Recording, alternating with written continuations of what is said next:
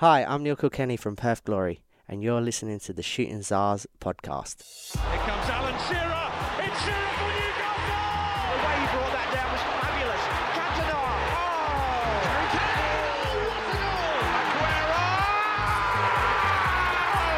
Only football can make you feel like this. Oh yes, hello, hello, hello, and welcome to the Shooting Stars Premier League podcast, episode seven. My name's Stuart Marshall. With me, as always, Alex Grant, Bryce Conway, and boys, this is a very big episode for us. Uh, we have a very special guest joining us later in the episode, or he joined me about an hour ago. Uh, Stephen Taylor, formerly of Newcastle United, uh, for thir- legend. thirteen seasons in the Premier League, will be sat to, sat down with me via telephone from Wellington because he's now in the A League. So it's a big chat on the way. That'll be happening in, later in the pod. Bryce, how are you? I'm very well, thank you, Stu. It's great to be here. It is great to be here, Al. Fantastic for the uh, the one Newcastle fan we have I've listening. Graham Marshall. Or one of them in WA. Uh, yes. Shouts out to my my dad on that one. He, he, he, he was very happy when I told him, uh, as I'm sure you would. Uh, As you would be. Yes. yeah. No, uh, big weekend of uh, Premier League action, of course. Um, you know, West Ham finally get that first win. That has been so elusive for them, and they did it in style. Big time. Big away win as well. Big time. You got Yarmolenko, first start for the club, big Ukrainian, signing from Borussia Dortmund, scores two goals. How's that? Good introduction. And I think um, I think the most interesting thing about his two goals is he's now uh, is now chasing a, Ukrainian record held by uh, Sergei Rebrov, who used to play at Spurs and scored ten goals. So that's the most Ukrainians ever scored in the Premier League. So I mean, he's already a fifth of the way there, Yarmolenko. So let's see if he can get it done this season. Very nice. And for Everton, no no good. No Richarlison, no Everton, it seems. The results have dried up since he's been out of the team. they looked real poor, and Pickford, uh, big gaff trying to play out from the back there. Yes, big gaff, Alex. Uh, did a better check, I guess. Tried to play out, stuffed it up. He did. And, re- and he's good with his feet. Well, no, he actually he made a slide dig at Alisson in the press probably a week earlier and said, "I won't do an Alisson." And oh, next thing you know, he's stuffed up and giving a goal away. That's why I don't speak out about stuff like that as a keeper, about other keepers making gaffes like that. It's inevitable you're going to make one. Mm. Nah, he's from the north. Silly, but you yeah. expect? He's from Sunderland, no? silly, silly boy. There you go. But what do you what do, what do you what do you take out of that for Everton, Alex? Do you think? I'm not entirely convinced about Everton. I think they they are relying probably too heavily on a on a couple of players, uh, the likes of Richarlison. Uh, th- for me, I, I've got Tosun in my in my fantasy team, and a- a guy who came in last year and did quite well. I felt, and this year he's just not lived up to it. And they've got Calvert Lewin sitting on the. I, I think he started the other night, but they've been sitting him on the bench, and he's a player who can get you goals. I just, yeah, I am not entirely convinced. Uh, losing three one at home against, let's well we'll be honest, West Ham have been really poor at the start of the season. That was probably one that they were going into thinking they were definitely going to come away with three points, so the fans will be bitterly disappointed.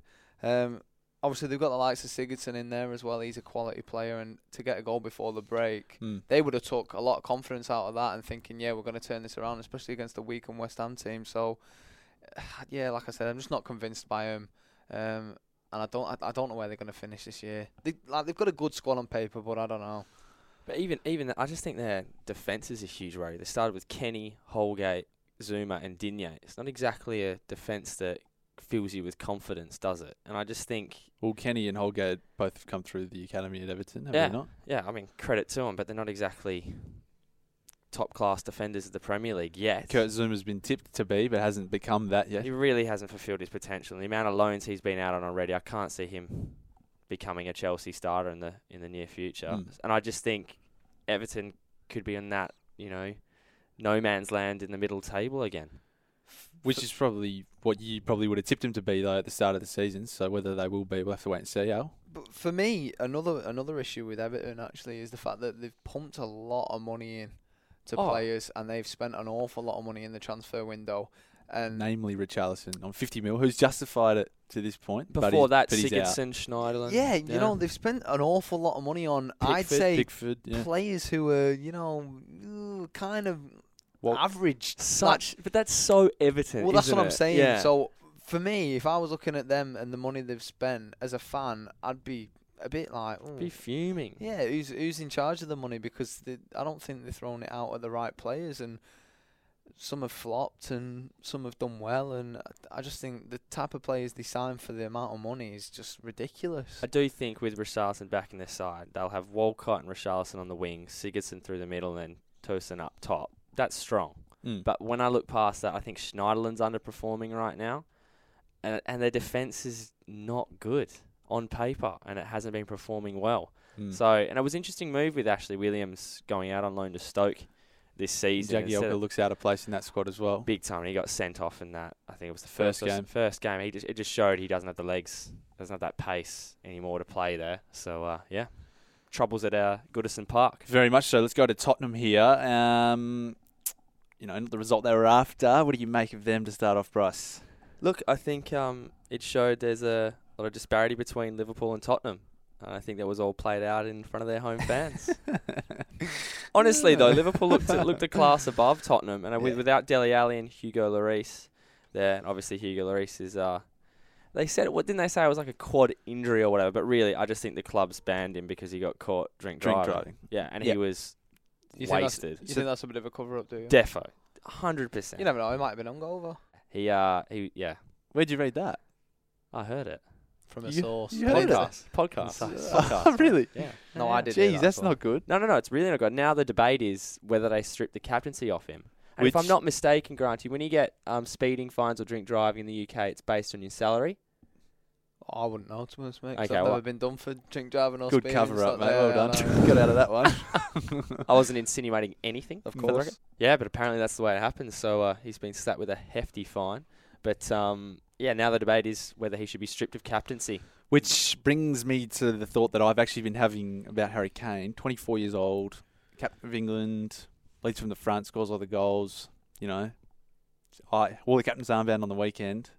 He fits the mould. He wore the captain's armband and had a I think it's a matter of time before he gets picked as Big Tottenham time. captain. Definitely. It definitely seems like a natural choice. Yeah. No brainer, really. Hmm. Yes, I think because it is a no brainer, they can hand it off and it's a good publicity kind of thing. They might just do that. Is it too severe, Alex, for Tottenham to strip their captain of the captaincy mid-season? I don't look. I, to be honest with you, I don't really want to. Like, if I say, "Oh, um, yeah, they, they shouldn't," and they shouldn't have let let things like that affect decisions made on the pitch, people will be saying, "Oh no, but he's been drink driving and all this and that." So there's there's two sides to it, and uh, to be honest with you, I don't usually, but I am today. I'm sitting on the fence because I, I actually I don't really have an opinion on it. Have you ever been you. in a club though where a situation has derailed a captain or a leader in that manner though? No, no. I usually stay away from clubs. And do you think? Well, So another question. Scandals. Another question I have: Do you think the club captain's off-field, the way he goes about his business, should influence his uh, standing within the the club setup? Well, like he it. might be an ultimate professional on the pitch, but off it he can whatever. Do you think it should impact that? Well, that's what I'm saying. That that's the other that's the other flip side to it, isn't it? The fact that he is the the captain of the club, he's the leader, the role model, the one that everyone looks up to, should be setting the highest standards. Um, and you know every other club, that's what captains do, and he's let the b- let the bar slip. Hmm. Um, you know, and a lot of fans, and, and that's the thing now in, in the modern game, the scrutiny and uh, the coverage and Yeah, social just media the has just publicity of it so everything. like more people see everything and th- they make very quick opinions, and they're very hard to reverse those opinions. I find in in the, in nowadays society. It just depends how ruthless a club's willing to be in that manner. Obviously, it's got, you got to set the tone, but when it comes to a leader, it's sort of a different kettle of fish, isn't it? But look, Completely. let's Look, it, it, it isn't good, and yeah, probably saying that they should probably strip it sanction from him big time. Yeah. But anyway, let's go to Liverpool here, and we'll start with this um, rather funny audio from uh, Jurgen Klopp, On your Klopp. who uh, had a response to Gary Neville in the wake of Gary Neville saying that Bryce, can you can you fill us in here? Gary Neville saying that Liverpool should focus on the league only. Yeah, Is that right? yeah. It's just it's a bit of a funny one, and Klopp's uh, kind of answered quite wittily. I thought. Take a listen to this. Uh, Gary should come over and tell me how that exactly works. So, what, how do you prepare a game when you don't focus on it? You bring your kids in the Champions League. That would be funny. Uh, yeah, I, I don't know. So, what he means with that, to be honest. So, we have to we have to play football. We have to. We, I think we will a lot of people watch our games as well when we play Champions League, and that's our that's our job that we do the best we can do in all these games. I completely agree with you, Jurgen, from a fan's perspective. And Alex, you're a player. You've played in cup games. Can you do that? What Gary Neville's saying. Can you not focus on a match because you're focusing on another competition? Because that's often the debate in England. What teams should focus on what competition for the sake of the success of their season? I think Liverpool have got a big enough squad and the players of like high quality where they don't really need to worry about who goes out on the field as such because they know the majority of the squad can do a job at that level. And for me, I'll use an example of Man United when they used to go with Alex Ferguson. You'd look at a team lineup and you go in the Champions League and you go, "There's no chance they're going to win." They've got the likes of Anderson and you know Park Ji Park Ji Sung, The ever reliable. John yeah. O'Shea. You know, like not big Wes names within the club. Yeah, you know, not big clubs within the in the team yet. Big names within the team. You know, Mm. sorry, yeah, and they'd always come away with three points, maybe away from home somewhere in Europe, and they'd do a job. And then you know the the team that Sir Alex had field on a Saturday might be slightly different and slightly stronger because they were focusing on the Premier League. And I f- feel that Liverpool can kind of do that as well, where they can use players who might not be playing week in week out in the Champions League. And Gary Gary Neville will know that. Like, yeah, well, that's that was my thought. Out of anyone who would know, I felt like it was just How a bit did- is of that, a is yeah. that just like a, a I provoking found- I found comment? it quite strange. I mean, he is paid. He's a pundit. He's paid to make headlines and create this conversation. I think that's what he's doing because he should know more than anyone that you can do it, and there's a process of doing it, as United showed under Ferguson. As many clubs have done it, you can do Champions League, you can do Premier League well with a good squad, Mm. and that's what Jurgen Klopp has.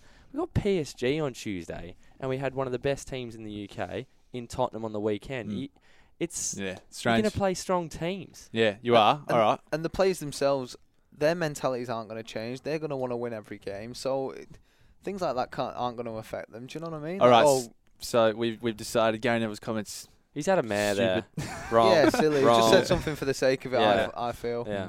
All right. Let's um focus on one man here within the Liverpool team. Um, Mohamed Salah hasn't been getting the hasn't been getting the goals as he did last year. Um, is it obviously he's still been playing well and he's still so critical to the way Liverpool play and he's still in and around the box. But it just seems Firmino and Mane in particular are the ones picking up the scraps and maybe getting the tap ins that he maybe got last year. But in saying that, he hasn't really been finishing in the same way that I thought he might have.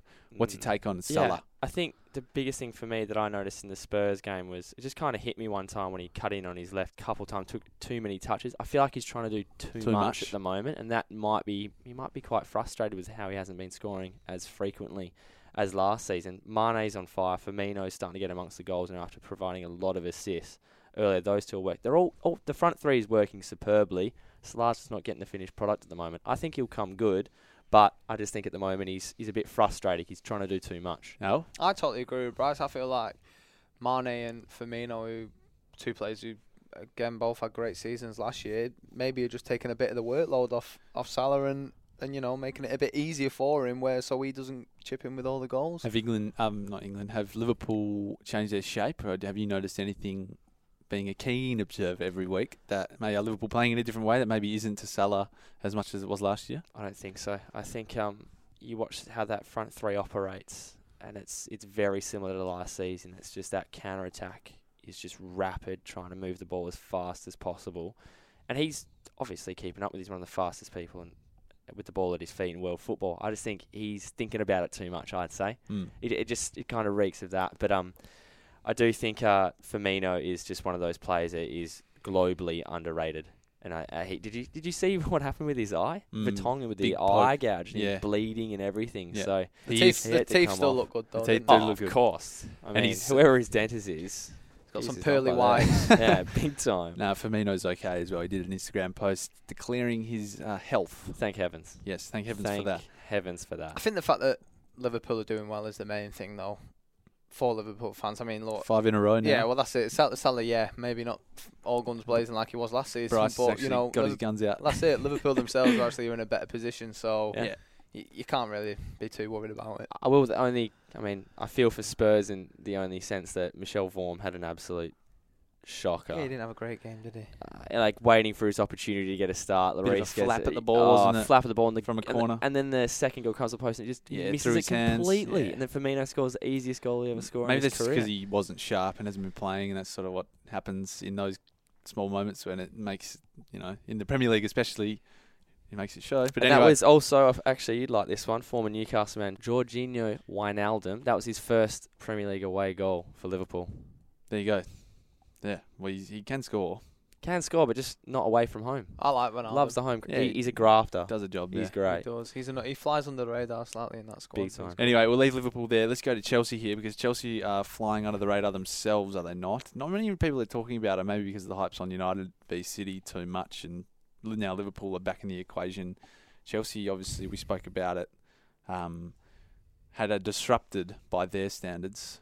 yeah, we Um, yeah, we talked about yeah Sarri coming in really late. come in late, and it doesn't look. They look really good, and Hazard Mate. has been called the best player in Europe by his manager. I mean, it's he can't be far off. That hat trick With was hat-trick. mesmerising. Mm. He just absolutely grabbed it by the scruff of the neck that game and went to town after Cardiff scored first. So it was it was a bit of a shock start at Stamford Bridge, but it was um Hazard. It's good to see Hazard playing well. He's one of the nicest players to watch in the Premier League, and him in full flight. It's a real spectacle. His first goal was so good. The It's just silly, fake man. step over, yeah. and the return pass from Giroud. And Giroud's doing all the assists and flicks and whatnot. His touches have been very good, facilitating play. Maybe not just scoring goals. I mean, as he did for France in the World Cup, not scoring goals. I mean, no shots on target. but he's a in the World Cup. facilitator. Facilitator. That's what the Does the job. yeah, yeah. He does what he's asked to at the end of the day, and if you can get on the score sheet, it's a it's a bonus. But yeah, going back to Hazard, oh, unreal that guy. Flames. Oh, he he is. He's just he's he's just a, above everyone, isn't he? He's low centre of gravity on the ball. He just gets away play. It away is from like that play so Messi though, isn't it? That low center of gravity Yeah. with the dribbling where it just seems effortless. Do you And think? Do you think he scores enough goals though, Alex? He just scored three at the weekend. Yeah, I know, I know but no, but no, but that's his, that's the thing with him. They think, oh, that's when I say them, the critics, the proper critics on him Too in sporadic, Europe you say that he doesn't. He could score. He should score more goals, and he probably doesn't. And then maybe he passes the ball too much and gets assists more than he. You know, Ronaldo and Messi are way more selfish, but maybe I'm clutching at straws. That's it. I think probably a lot of pundits and a lot of critics look put him in that bracket and then compare him to the to Because the he's best got the in the talent. world. Yeah, hundred percent. He's got the potential to to reach the heights of um, other players in that category, and I think that pundits probably focus too much on comparing him then. And when he doesn't chip in with a goal every now and then, Yeah, it's, I think that's rubbish. I Yeah. think I think he's he's got a style of play that's different. He's a unique player, and he doesn't s- he doesn't shoot as much as Messi and Ronaldo do. I mean, Ronaldo's and Messi are more selfish, but that's their role in the team. They do that. Hazard creates more assists than those guys do on a regular basis. So Definitely. that's the role he plays in the team, and he does it fantastic. And Cristiano Ronaldo scored his first goal for Juventus on the weekend. Uh, good on him. We all love him, don't we? All right, let's go to Burnley. Next, all right, Burnley are having an absolute shocker this season. What's happened here? Sean Dyche was the, the next England manager at one stage last season. Ginger Pep And Ginger Mourinho. Ginger Mourinho Come was it? he's better than Pep. And then um, right now. Is he better than Let's Pep? let's just keep going about Sean Sorry, Stu. Um, three, three, three, three, three. three. There you go. Sean What Dyche. does this mean, huh? the wheels have fallen off Burnley to this point. They had their Europa League campaign uh, cut short by their own fault. Um, and yeah, they're not doing any good, are they, Al? No, they're struggling. Yeah. And we thought it was all going to be Europa League, didn't we? That was affecting it, but now they're out and they're still. What's going on? It might just be a mental thing from that, you know, and they feel like the chips are down, you know. Uh, It'd be interesting to know what the mood around the camp's like, actually, and whether this, this they're obviously it's still early doors and they've they've got to stay positive, but to have only taken one point from the first five games, they're they've not shipped 10 be happy with goals. And they got they got convincingly rolled by Wolves. I know the scoreline didn't reflect that, but there was what was it, Granty, 17 Ten shots. Yeah, before Wolves scored, so that's Oh my goodness! I just think Burnley are they're in a bit of identity crisis now because they were known for being Hard and tough. Oh, yeah, they were- stalwart, like Yeah. resolute at the back. Yeah. You Yeah. would not score against them at Turf Moor. Mm. I know this was at the Molineux, but just this season they've already shipped goals at home. Yeah. and to not very good teams either sometimes. But uh, I just I'm really surprised by this. Mm. Yeah, it's a, it's a bit of an odd one. It'd be interesting to see how Um, to see this plans out. Joe Hart's had a good game. We said talked about this briefly off air. Joe Hart's had a, a wicked game. Do you think a keeper that can ship ten goals in the first five games, playing in a bad team? I mean, the problem with England is they've got Jordan um, Stoke keeper Jack Butland as the number two at the moment, and he's playing in the championship. And then you've got Joe, Stoke Joe Hart doing well the, either. the next one to come in. Burnley have the potential for three England keepers to come in, and neither of them are.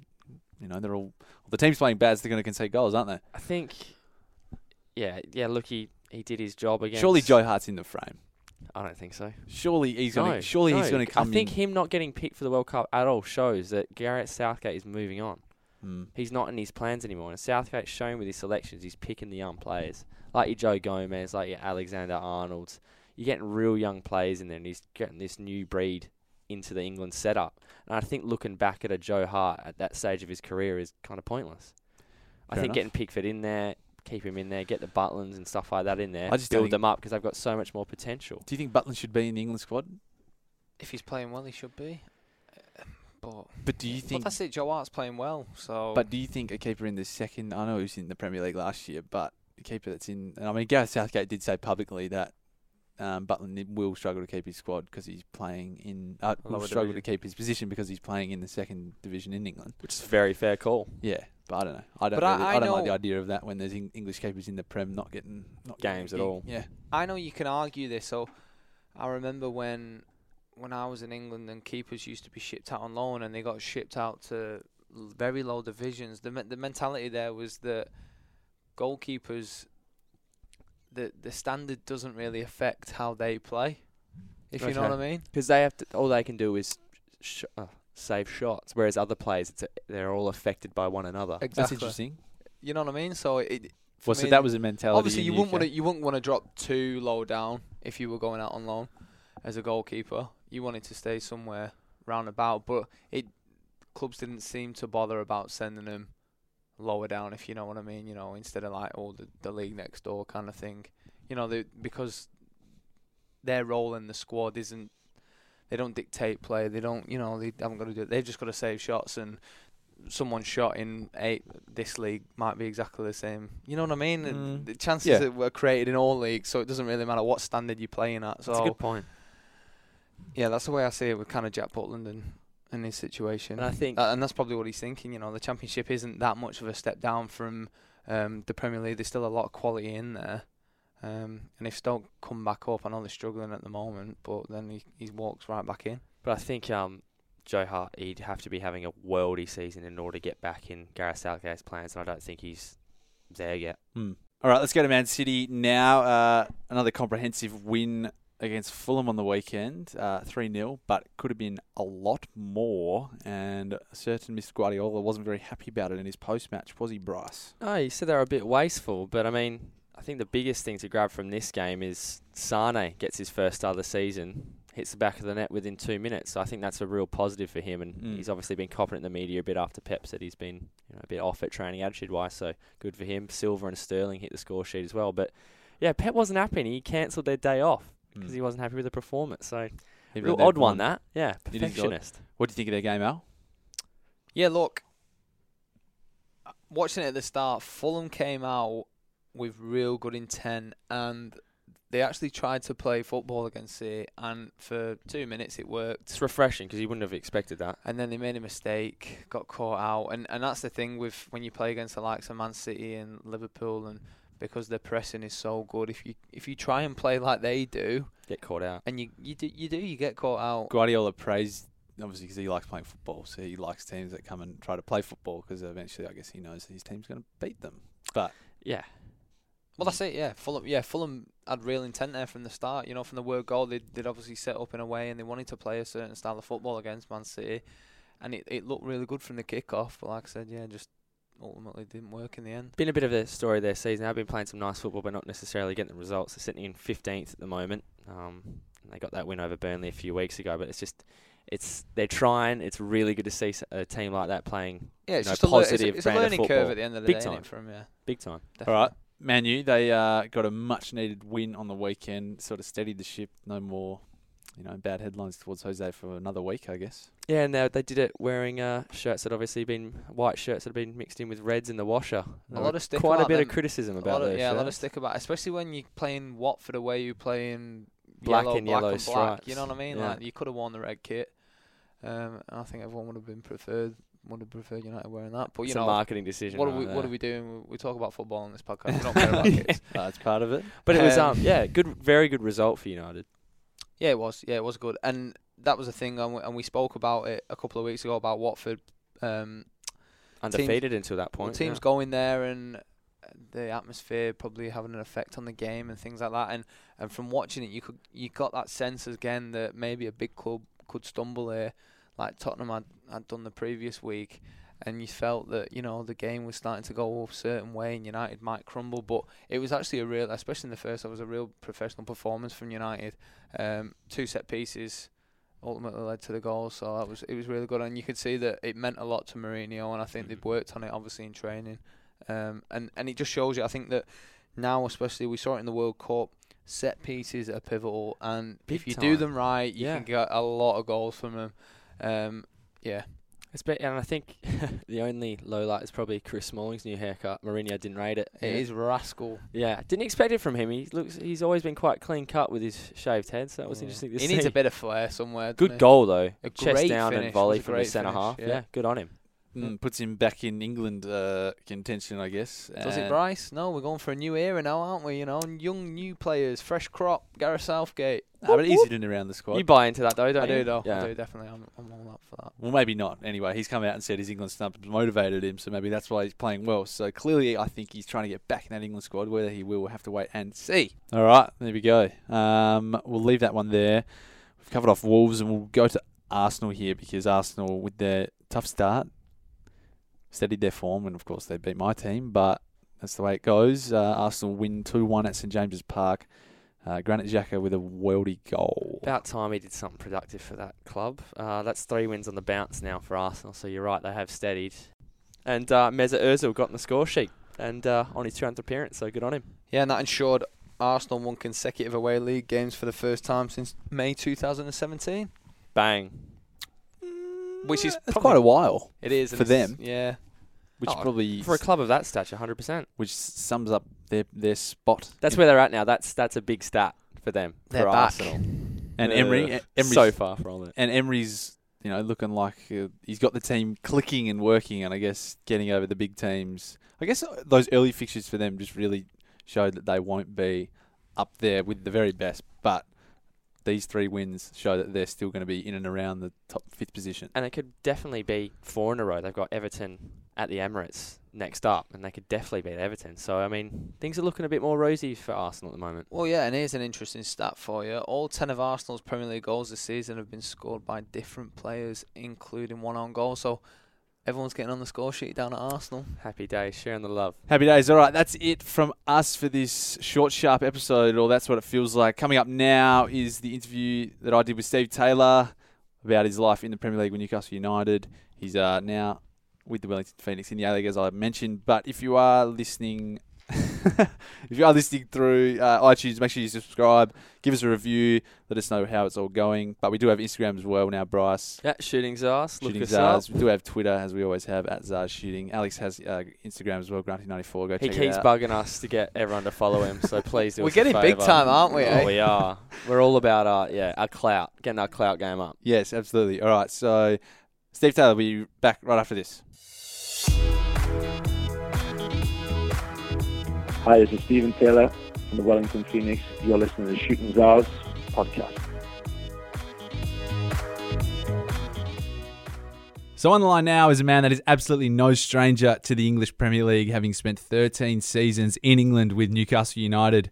He's now in Australia playing in the A League with the Wellington Phoenix, and he joins us here on the Shooting Zars podcast. Steve Taylor, thanks for being here. But before we start, Steve, I've just got to say, I've got a family full of Geordies back in the UK, so this is quite an honour for me to be able to interview you today. Oh, it's brilliant, man. And not just yourself, everybody in Wellington who I've met who's from Newcastle and uh, big Newcastle support around there in Australia as well. I was just recently out there uh, last week doing stuff for the A League and it was refreshing. You hear some uh, Newcastle supporters in and around the place, and I was just down by the harbour there. And I come in Wellington, and my local cafe, a guy from Newcastle, it's, it's just unbelievable the amount of support there is.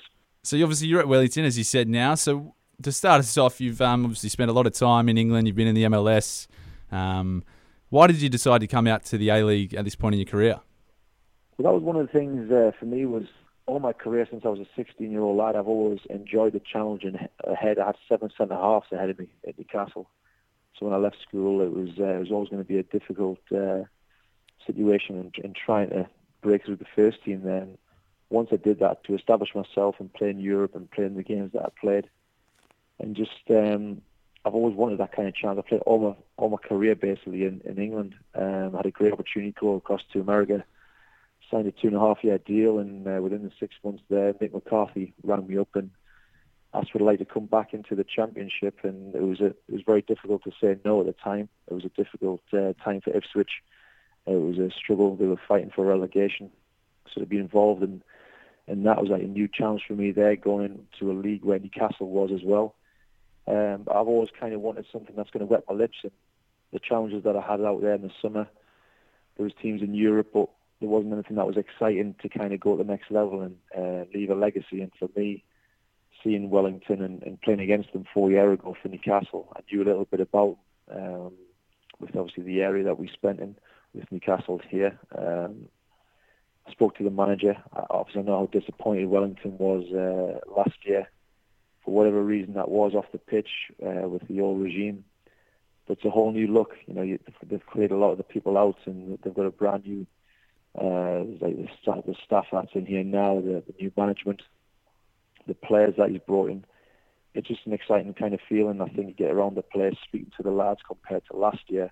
Mm. It's chalk and cheese. Um, and it's great for me to come into an environment now where it's the Kiwi lads, the, the, the Aussie boys, and the Polish boys. They all kind of like they mingle together. They all do the same stuff. After training, we all go and do, you know, the, the barbecues, the fire pit nights, um, you know, the coffees together. I'm just getting used to the, the piccolos. I think you, uh, the Australians and uh, the Kiwis love. So yeah. for me, it's all like a new culture shock. I've had to learn to do things myself, build my own fire pit barbecues on my balcony, and, and it's something I've never had where I wake up in the morning to an ocean view uh, compared to raining, freezing cold, Mm. getting in my car, having the same drive every day for 15 years. Yep.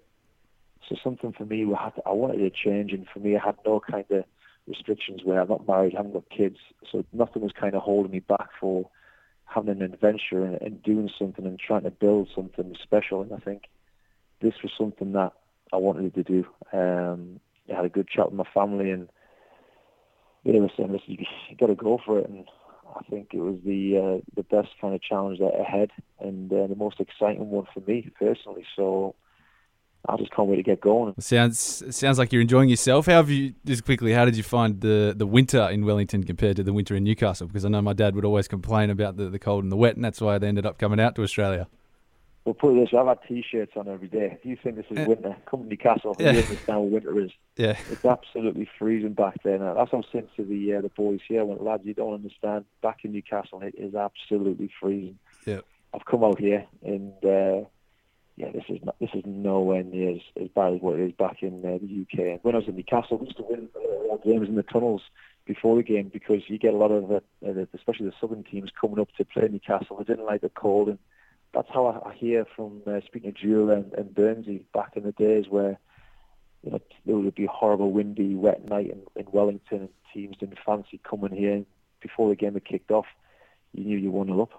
mm, there you go, Steve. Now, when you look back on your career at Newcastle, what's your feelings about your whole time there? Oh, I lived the dream. Being back in obviously Newcastle, starting my career there as a nine-year-old lad, walking in at the School of Excellence. Did I ever think I would be playing for Newcastle?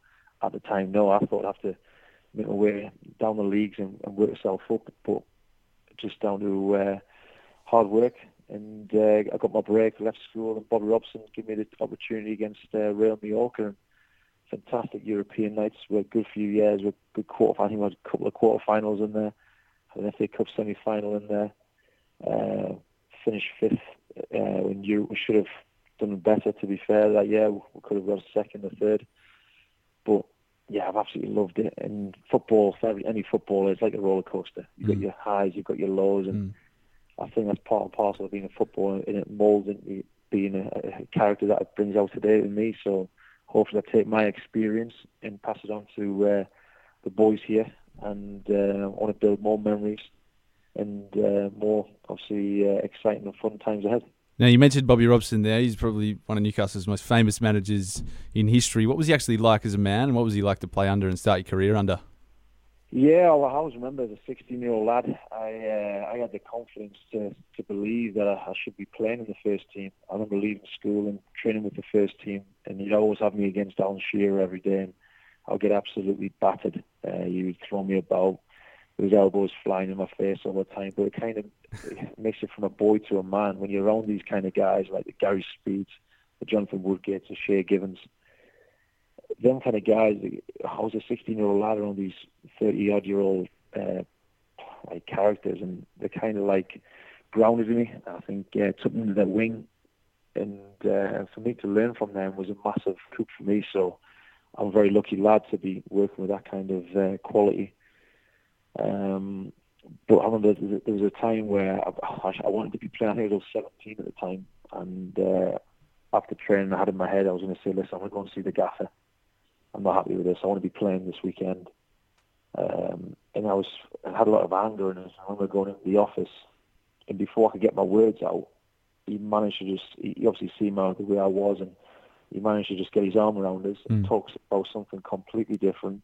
And I remember walking out the office with him with his he had his arm around us, and he managed to swing the whole conversation around, and I didn't even get my words out. I tell you, I love the guy, and I accepted what he was saying, and that's one of the things that I don't think uh, I've seen very often. Maybe with Kevin Keegan, and he's very special like that, and uh, you know, judging a character and how to deal with different personalities. And I think in the modern day football now, it's vitally important. It uh, it goes out the window when people I hear people say they've got these badges, these badges, but it means nothing if you can't deal with a modern day footballer, because every footballer is different.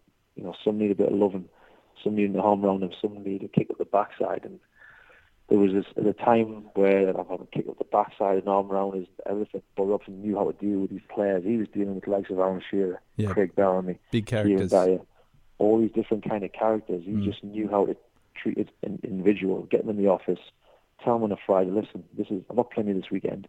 This is why I'm not playing you. Get you in the office, say, I'm playing you tomorrow. He give you that bit of love and that bit of confidence. And there's times where you feel you're going through a bad patch and uh, he just make you feel good. You know, you put his arm on and just have a good chat with you. You'll always leave talking to him feeling a million dollars. And that's the thing that it is in football. It's all about confidence. Do to me, it's not about the talent that you've got.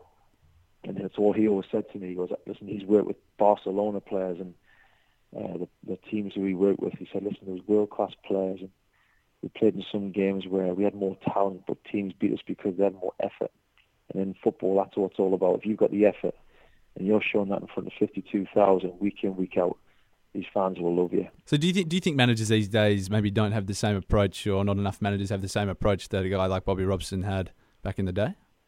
I think there's a lot more pressure on managers, and I feel sorry for a lot of managers because you know you're judged by the games and results, and if you're not getting your results, the pressure becomes on you. need fast reaction. You, you need to get the results quick. If you don't, three or four defeats, you can see yourself losing the job. I think back when Bobby Robson was, you had more time and there wasn't that much pressure on you from the media side of things. But in the football game now, with the pressure on managers is phenomenal. The amount of managers I've had uh, that I've seen from day one when they came into the job, they look pretty fresh. By the time uh, their last stage was the manager, they looked like a different person. They looked haggard, looked tired, uh, they're aged. Um, you know, it's it's a tough job, and I think for a lot of them, you've got to have that kind of uh, balls like steel, as I say. You've got to be able to take like a pinch of salt. You've got to accept the criticism along the way. It's never rosy. You always know when you get built up, they're just waiting for that time to, to knock you down. Mm. If you can't accept that, then you're in the wrong job. So going back to the Premier League, obviously you spent a lot of time there, and I guess I want to know back in 2009, the team was relegated from the Premier League. What was that like at the club at, at that time, and what was that season like when Newcastle got relegated from the Premier League? Oh, it was horrible. Literally, uh, yeah, it's the worst day of my career. It was the season as a whole. The players that we had, there was, there was no way on paper that Newcastle should have been relegated. But results don't lie, and we didn't play as a team. We played like individuals, and we, we probably had too many egos in the team.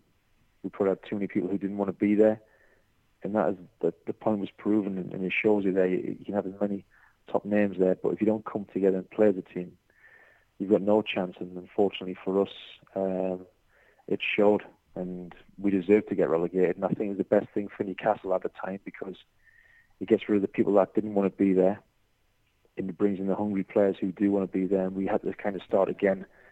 And I think that's what was a good thing for us. Where uh, Chris Hughton did a cra- uh, cracking job, and we had that kind of the fans were buzzing again. We were winning games. We, we got the record points in the championship. Won the championship very comfortably. And we always, you know, we, we were going every game believing we're going to win the game. We get to 60, 70 minutes. If we win the game, we said we'll win it. Mm. Fitness shows through then. Uh, the kind of feel factor that I had when I was in the championship that year is I'm around better players, you know, out here now than that I was in the, in the championship. Just because we had, we had a group of players who just fight for each other, players who were fantastic for the championship that year to go in the Premier League. It's a different scenario. We had to. I think the main the main thing was there was just stay up. Mm. You know, when you when you come in the Premier League, your thing is just stay in the Premier League and then you build from there. And I think two years after that, we we got was it fifth place in, Yep. in Europe, and Yep. from then onwards, it was it was a great thing. And then once again, we should have built when we finished fifth. We didn't. And unfortunately, we sold our top players, top attackers who had done well for us, and we didn't replace them with the same kind of quality. We cashed in and didn't reinvest, unfortunately. Was it a similar situation in the second relegation a couple of years ago at the club than the, the way the club was being run maybe in 2009 as well? Was it this, the same sort of vibe around the club leading to a relegation? Yeah, we had a, we had Steve McClaren. I remember at the start, and uh, we were playing a complete different ball game. We were trying to play a lot, and we probably overplayed. And I think he was big on possession, uh, and we was getting too many results, too many draws, losing uh, silly goals in the last five, ten minutes of the first half or near the end of the game, and it was costing us. And we were too nice to teams. And uh, we, like once again, we we didn't play as a team. I, I think as individuals, was players who played to to kind of use Newcastle maybe as a stepping stone. And Mm. there's players that wanted to move on, and the manager was frustrated as well with the players because he wanted the best out of them. But certain players, you know, they weren't giving it the best for whatever reason. But you know, the, the league table doesn't lie, unfortunately, and uh, you got to accept that. You know, for Newcastle, uh, they bounced back, but still, it's a bit disappointing to start the season. But you know, Rafa's had a tough start. You know, he's uh, he's playing at the top boys so far. What's your assessment on the team at the minute? How do you think they'll shape up for this season? Obviously, staying up last season, finishing 10th. What's your assessment from afar these days? I think they're stronger this season. Um, I think obviously Rondon, I, I like him. I've played against him. I think he's a he's a he's a top forward, something that offers something different. Runs in behind, can hold it up. Uh, he's got an eye for goal, and um, he's probably something I think Newcastle missed last year. So for me, they're playing well. at the start of the season, they, probably could have um, could have nicked a few good wins, but it's just last the last third of the moment is just getting them final chances and sticking them away. They get the opportunities, but uh, unfortunately not finishing them off. And uh, I think Rafa will be will keep them well organised. Um, and speaking to the lads and staff to this day now, you know they still believe they'll, they can do what they did last year, and that's what I think Newcastle's about now is obviously stay in the Premier League and uh, trying to get as high as possible, and top ten plus.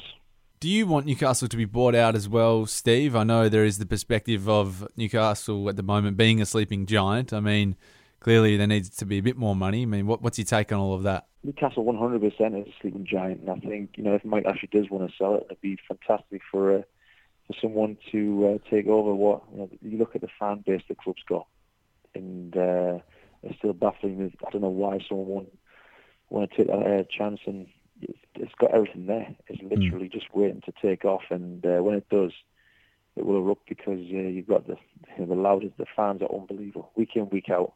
You hear them all the time. It's great watching them on TV because. Uh, they're just uh, they're non-stop, and uh, win win or losing, they're constantly supporting the uh, the lads, and I just want to see them success. and I want them back in Europe, and them European nights were the best of my career. Um, that's what you play for as a young lad, and I just want to see them get back to there. And to finish us off here, Steve, uh, if if you had to say, what would be your favourite moment wearing the black and white? Uh, black and white, I think, would be scoring my first ever goal in Newcastle uh, at the Gallowgate end, um, winning 2 1 against Celta Vigo. Uh, and they die in a few minutes, so I think that that we'll never forget. I did the Forrest Gump run from the uh, celebration because I, I didn't know what else to do. I was just over the moon, scoring my first goal from a hometown club. All right, Steve Taylor, we'll leave it there. Best of luck in the A League this season with Wellington, and thank you so much for your time here on the Shooting Stars podcast.